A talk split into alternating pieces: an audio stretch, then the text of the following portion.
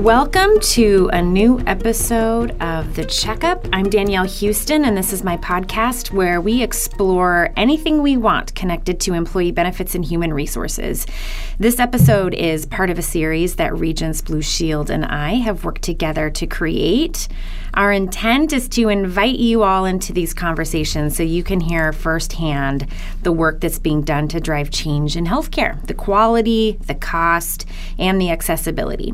Today, I have two experts with me who are well qualified to share how Regence is driving change through value based care and what all of that really means. So, I'm excited for you to hear from both of them. Dr. Drew Oliveira, he's the senior executive Medical Director for Regence, and Kristie Putnam, who is a Vice President here of Provider Partnership and Innovation. Innovation of which Regence likes to do a lot of blaze your own trails, right?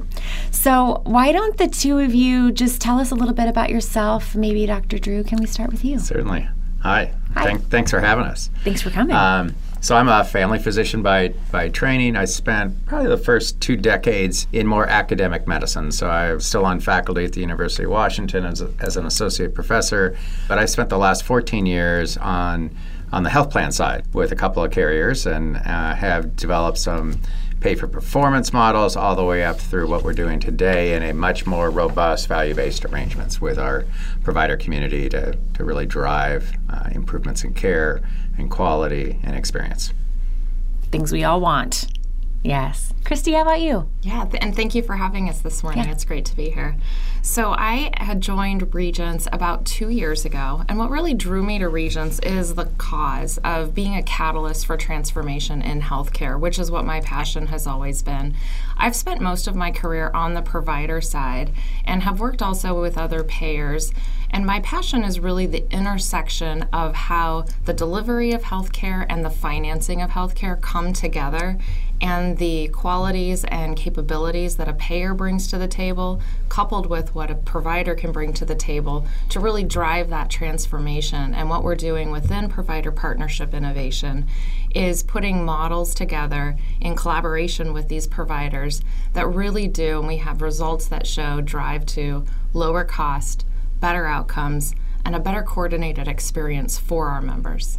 Again, things we all want, and I think we, at least the three of us, and probably people who will listen, are going to share a passion too for we've got to do something different. What we've been doing is just not not working like we all think it should. So let's jump into just the first, the biggest question: value-based care. Tell us, tell us about that. Why is it important? But maybe start with what is it? Why is it different? Yeah, I, th- I think there's lots of you know you know definitions about what what this really means, you know, and there's a whole spectrum of things when we think of a value-based arrangement from just a, a very simple, you know, I'm going to pay the provider for, you know, doing something you know extra like they take care of their di- diabetics in a different way. But fundamentally what it really is all, all about is how do we improve the quality of care being provided? How do we improve the costs associated with that? How do we improve the experience that members have with the health system? And actually how do we help providers in terms of being able to operate in the health system in a way that's easier? It's less hassles and less kind of craziness, if you will, in terms of all the different payers and all the different rules and things like that. And, and, a lot of this stems from kind of the way we've been financing healthcare for the last 60 plus years, right? Right. You know, it was a finance mechanism. It was we're going to pay a provider, a hospital, et cetera, for a service, and we would pay them a fee. So we typically call that a fee for service.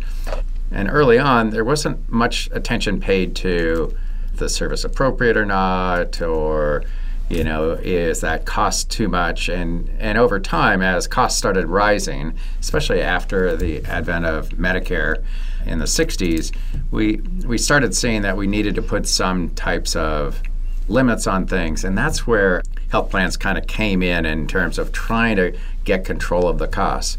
But in doing so, they didn't really take control of the way we paid. We continued to pay on a a fee for each widget, but then we would say, well, maybe that widget's not necessary. So what did we do? We said we should do prior authorization. That's a barrier. It's a hassle. It's, you know, why did we do that? Well, because there were actually variations in care. Now we started seeing services being provided for reasons that may not be necessary. Or they might be necessary, but they're not really things that would be covered under a health plan, like cosmetic surgery and things like that. So there's very valid reasons for for doing that. What we we didn't get to until really much more recently, in the, really the last 10 years or so, is how do we fundamentally change what that fee and payment is? Because when you do fee for service, it encourages more services. That's right. And when you do more services, then that doesn't help the cost and may not help the, the patient as well. So, how do we better align how providers are functioning in the system a, a bit? Sort of take that widget volume based approach out and, and make it much more of a quality approach. So when so when we think of a value based arrangement, it's really providing more value for everybody. Value for the member. Uh, it can actually provide more value for the provider as well. And, and ultimately, if you can get a better experience, better quality, actually costs go down o- over time. And, and that's really what we're trying to get to. And of course, if it's an easier arrangement, it actually helps the providers and, and they're more satisfied with the delivery of care as well. And I think it's important to call out that it simplifying things for providers as well has to be one of the things that we look at because the system bogs them down to from patient care, which is supposed to be their well, first and primary objective, right? You know, the other thing with that is that, you know, providers for so long have been somewhat blind in terms of how they're doing. You know, right. we're all pretty smart people, and we all did pretty well in school, and we all and you, you did a lot of school, and we did too. a lot of school, and we all you know think we're getting A's, and we haven't really measured what we do. Now, if you measure what we do, we're all you know on average, we're average, and we don't like to see that, and it's painful to see that, and we try to talk about the data and say it must be wrong because how could I be average? But you know what? We are. And that average number may not be where we want it to be because we all want to do a great job. We all want our patients to have attain their most optimal health possible.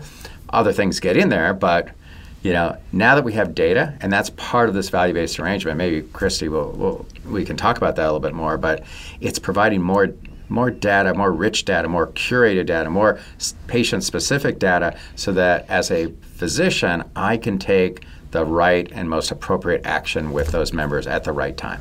What I would build on what you're saying, Drew, is that in that fee for service world, it really focuses that provider down into the what's happening right in front of me with this patient. This patient came in for a specific issue, and as a physician, I'm trained really well to deal with that issue and then the next patient comes in and I'm dealing with that issue. And the same is the situation in the emergency room. Somebody comes in with an urgent emergent condition. Really good delivery system at dealing with that issue. What value based care does is pulls up a level so that you're getting that really great immediate care that ha- that needs to happen at that point of care but it, it, provides an incentive for that, a reward for that provider and that delivery system to look at what's happening outside of that visit. So, Sally Sue hasn't been in to see me for a while. She has diabetes. I can see that she's not taking her insulin as prescribed based on the reports that I'm getting from Regence. I need to reach out to her and find out what's going on. Or have somebody on my care team, which now that I have some more resources through this value based program, I can have someone on my care team that I can afford to pay now to come in and do that outreach and let's figure out what's going on with Sally Sue.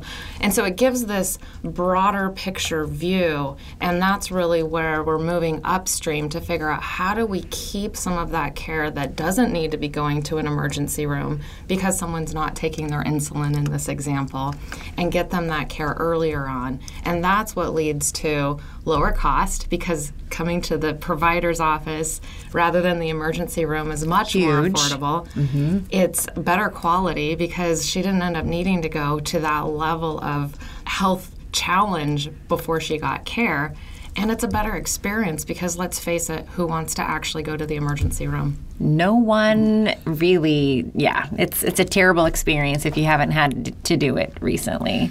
Well, I think I like to think of it too when you guys talk about the way you want to equip and kind of elevate that that level of service even for the providers is that that whole notion that medicine is just as much art as it is science. So you are giving the artist some more supplies some higher quality supplies perhaps from which to create. So we've, we've talked about really what the value-based care is why it's important even the fact that you know, where we started with insurance was about paying for the service every time something was going to happen.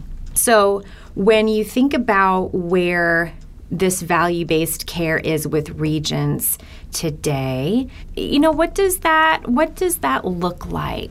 I'll start and I'll, I'll have Kristie jump in. You know, p- part of what we want to do is have the majority of our providers on a value-based arrangement. You know, there will be circumstances where that just isn't possible, mm-hmm. but uh, we anticipate having, you know, se- uh, eventually 70% plus of our provider contracts having some form where they're rewarded for the better quality and the better experience. We, we currently have 75 of these arrangements in our four state regions, so that's that's great. I think the really interesting and important piece is how the members experience it. You know, members don't typically have a great experience with their health insurer.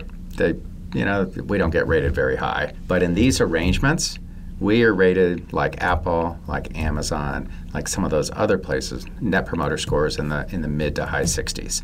So that you know it is working from the member experience side and we, we can talk about some of the, the clinical and, and financial improvements that we're seeing as well but it's having those that ability to collaborate with the providers to give them those tools as artists like you mentioned where maybe they didn't have those tools before but also being able to provide some best practices to them that other health systems might be using and or bringing some of the technology to them that you know, they really haven't thought about in the mm-hmm. past Right, or maybe they couldn't afford it. Right, right. These are big. These are big investments. So it's important to note that this isn't something that Regence just started a year or so ago. This is a long-standing endeavor, right? Yeah, How far back are you? Are we dating here that you guys have been working on this? Yeah. We began developing our value-based arrangements back in 2011.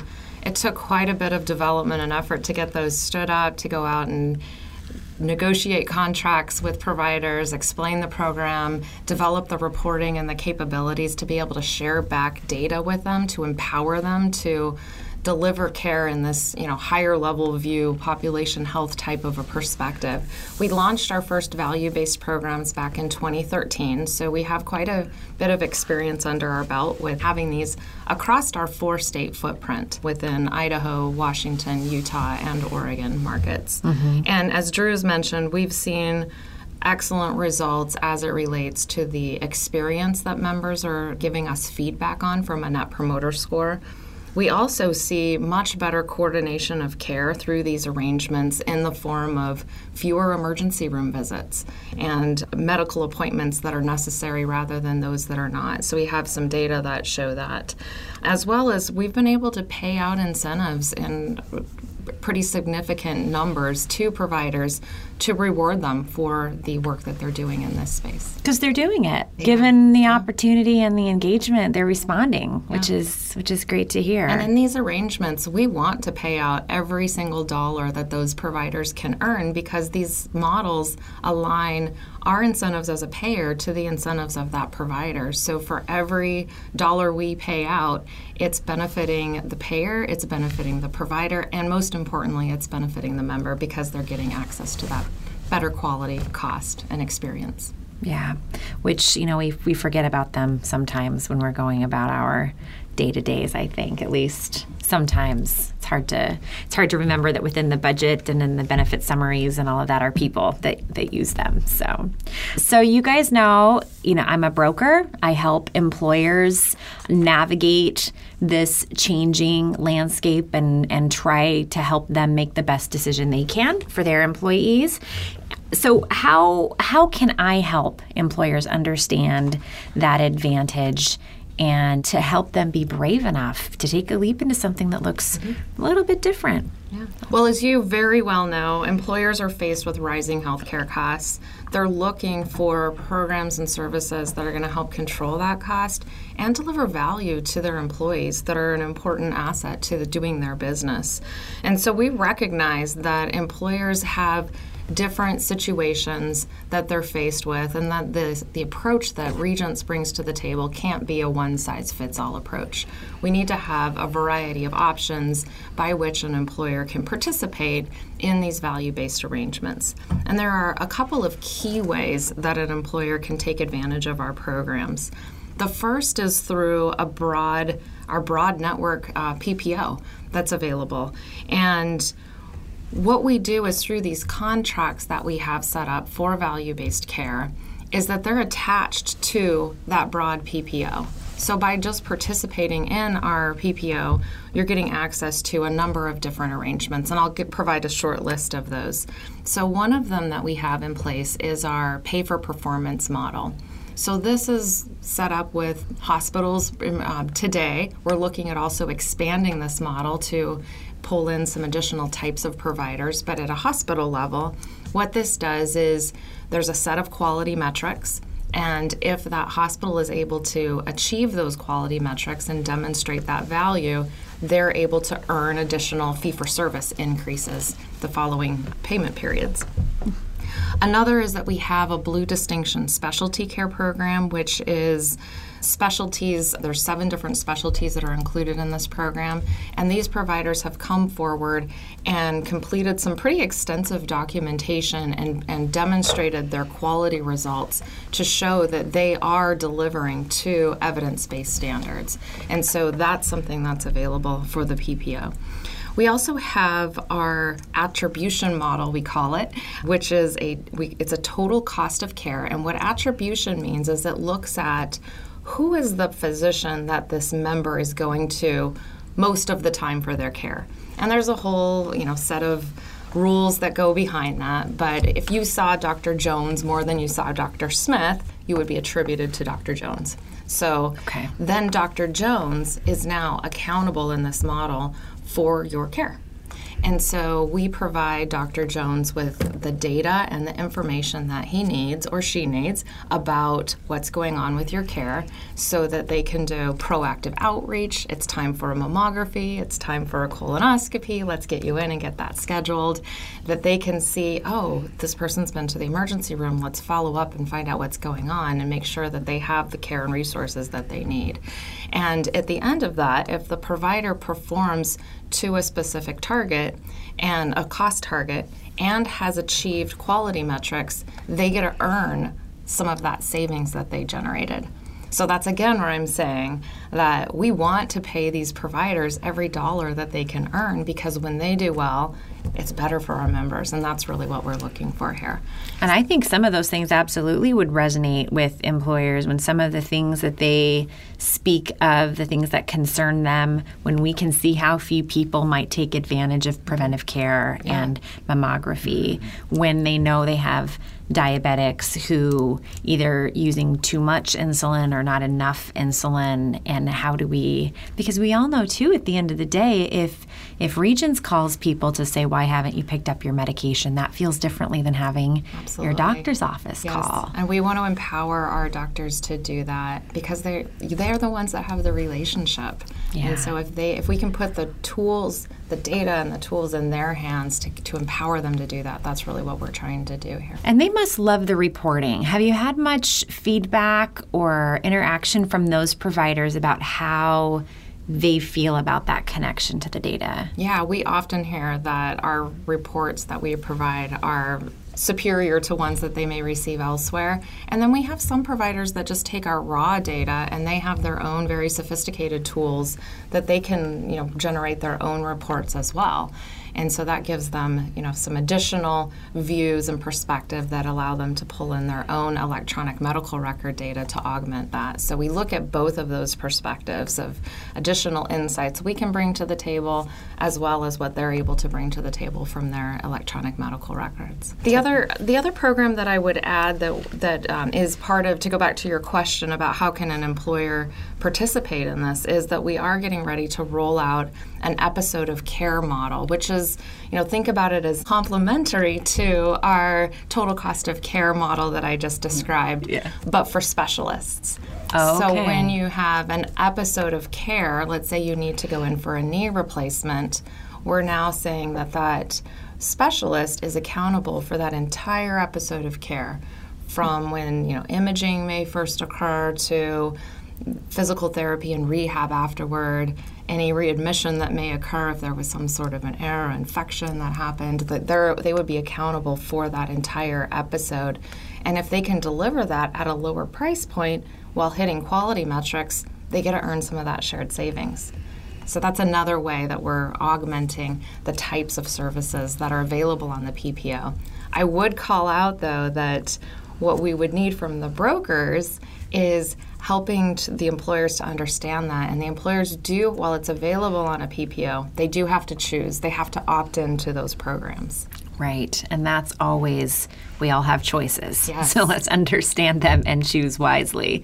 I would also like to point out when you talk about how those providers are going to be incentivized for the cost and for the quality, this is what makes it different from an HMO. And I hear that question when I mm-hmm. talk about value based care. That's nearly always the first thing that happens is this is an HMO plan, isn't it? Well, it might be HMO esque, but the underlying pieces of you're not incentivizing providers to not do what they're supposed to do. Mm-hmm. You're incentivizing providers to do what they need to and to do it well. right Would be the key difference. Would you agree? Well, what I've just described, those programs that I've just described, those are not an HMO. Those are on top of a broad PPO.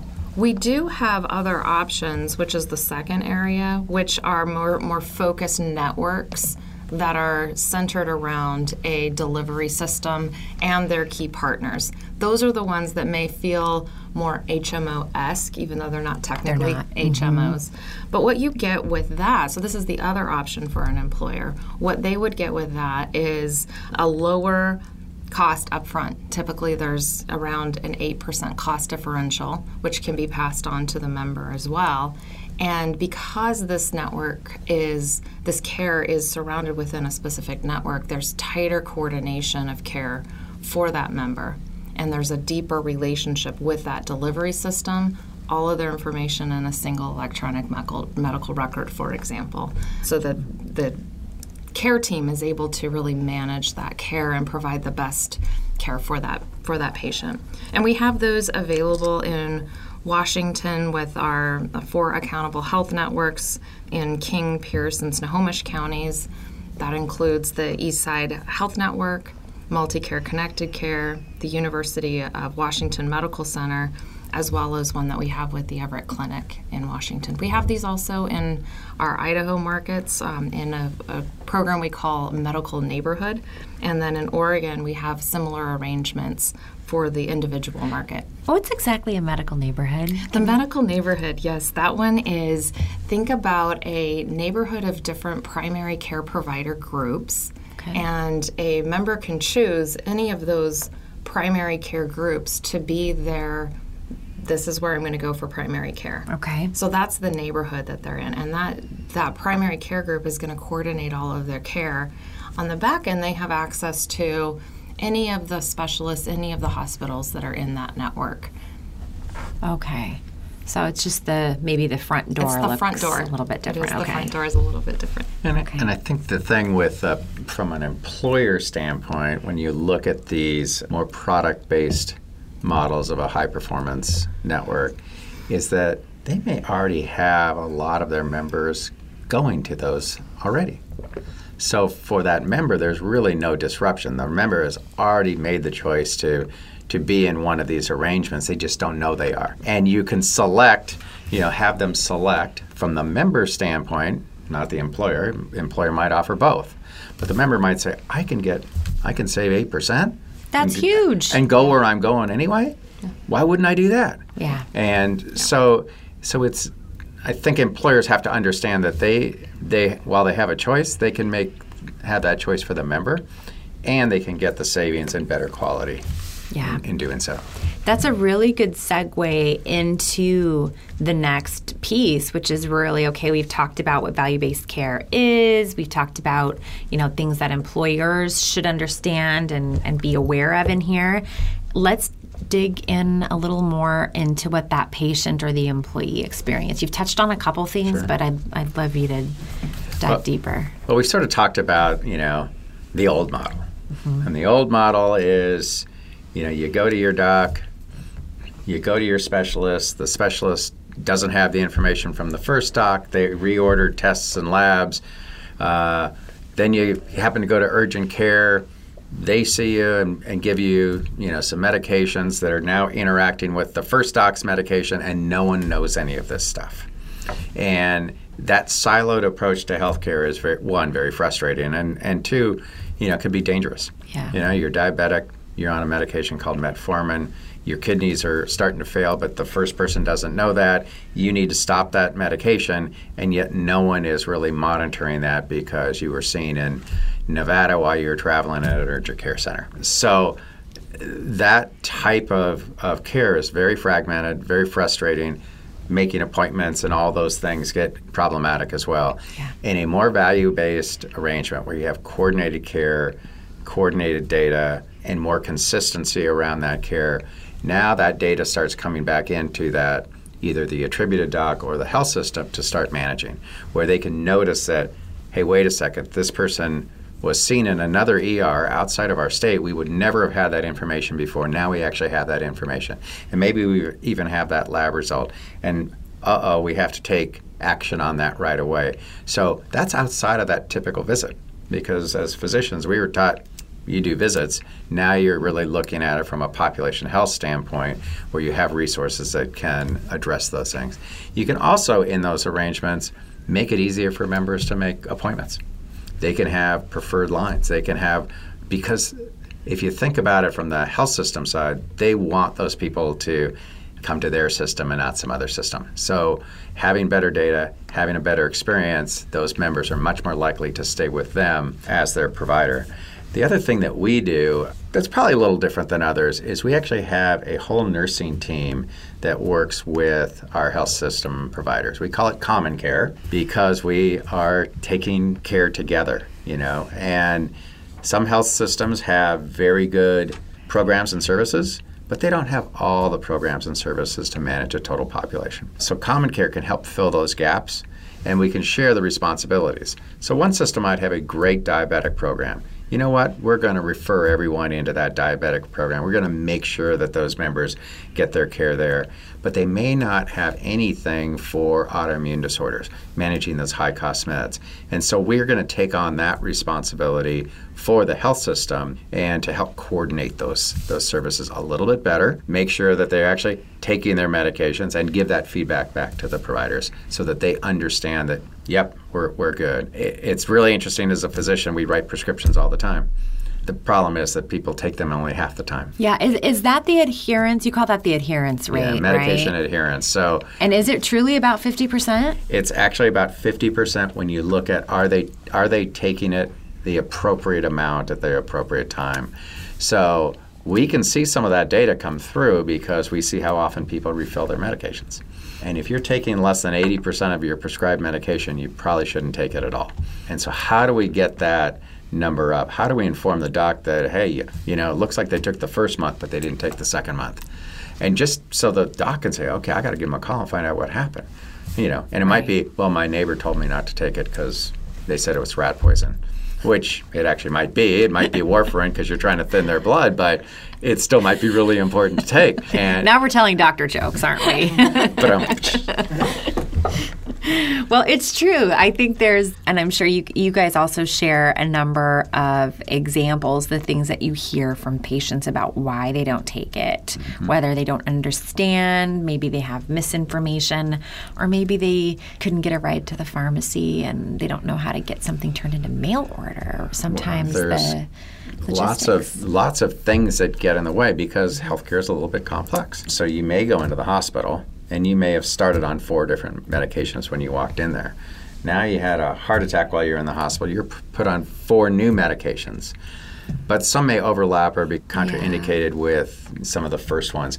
And sometimes you don't get that very clear when you leave the hospital. So mm-hmm. that's where someone working with us in conjunction with the provider can help with what we call medication reconciliation. Are you on the right meds? Do you know the right meds to take? Do you know why you're taking them? You know which ones you need to throw away because you shouldn't take those anymore and and so you're not duplicating things. You're not taking two of the same medications or things like that, mm. because that can certainly lead to more complications. And the great thing about this common care program, where we have a common care plan with the provider, is that we're sitting down and having a conversation with the provider to coordinate care. Who's going to do the outreach? what is the information that you have that we may not have and how we're sharing each other's information from the clinical view that they have in the electronic medical record, the claims data that we may be able to see care that's happening outside of the four walls of the provider's clinic, and we're sitting down and reviewing that together and agreeing who's going to be following up with the patient. Because historically, what's happened is that the health plan may follow up and the provider may follow up at best, it's confusing and, and frustrating for the member. At worst, you're getting conflicting information because it's not coordinated. So what we're doing is really making sure that that messaging and that touch point is commu- is coordinated, and then following up with one another. If the provider's reaching out, they're going to follow up with us at the next conversation of what's happening, or we'll do the same, vice versa, if we're the one that's taking lead. And we're seeing really good results from it. It's been our members have been very satisfied with the collaboration that they're now seeing between the health plan and the provider are working together for my best interest. It's been very exciting. Which is, you know, truly a, a new day in medicine, it right? Is, yeah. Great lead. I'm sorry, it's, but it's a great lead into what are the numbers telling you about yeah. value based care? Yeah, and the numbers are, we're seeing very positive numbers. So, a few that I would call out from the standpoint of better health. So, we're seeing 20% better care gap closure rates for members that are participating in these value based arrangements compared to those that aren't.